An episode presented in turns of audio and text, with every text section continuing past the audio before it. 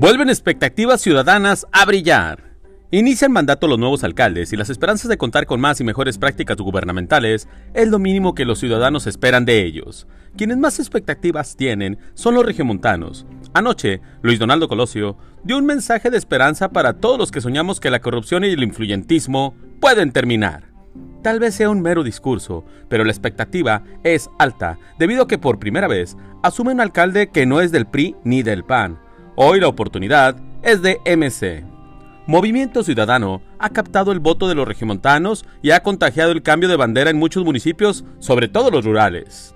Ahí tiene el ejemplo de China, Ramones y los Herreras, que, de haber sido postulados por otros partidos, ven en la afiliación hacia el movimiento naranja cómo sus municipios pueden mejorar si están del lado de quienes tendrán los recursos. Seguirán los cambios de camiseta y las expectativas ciudadanas pueden aumentar, Claro, si el cambio es tangible, y va ese mensaje también para Samuel García.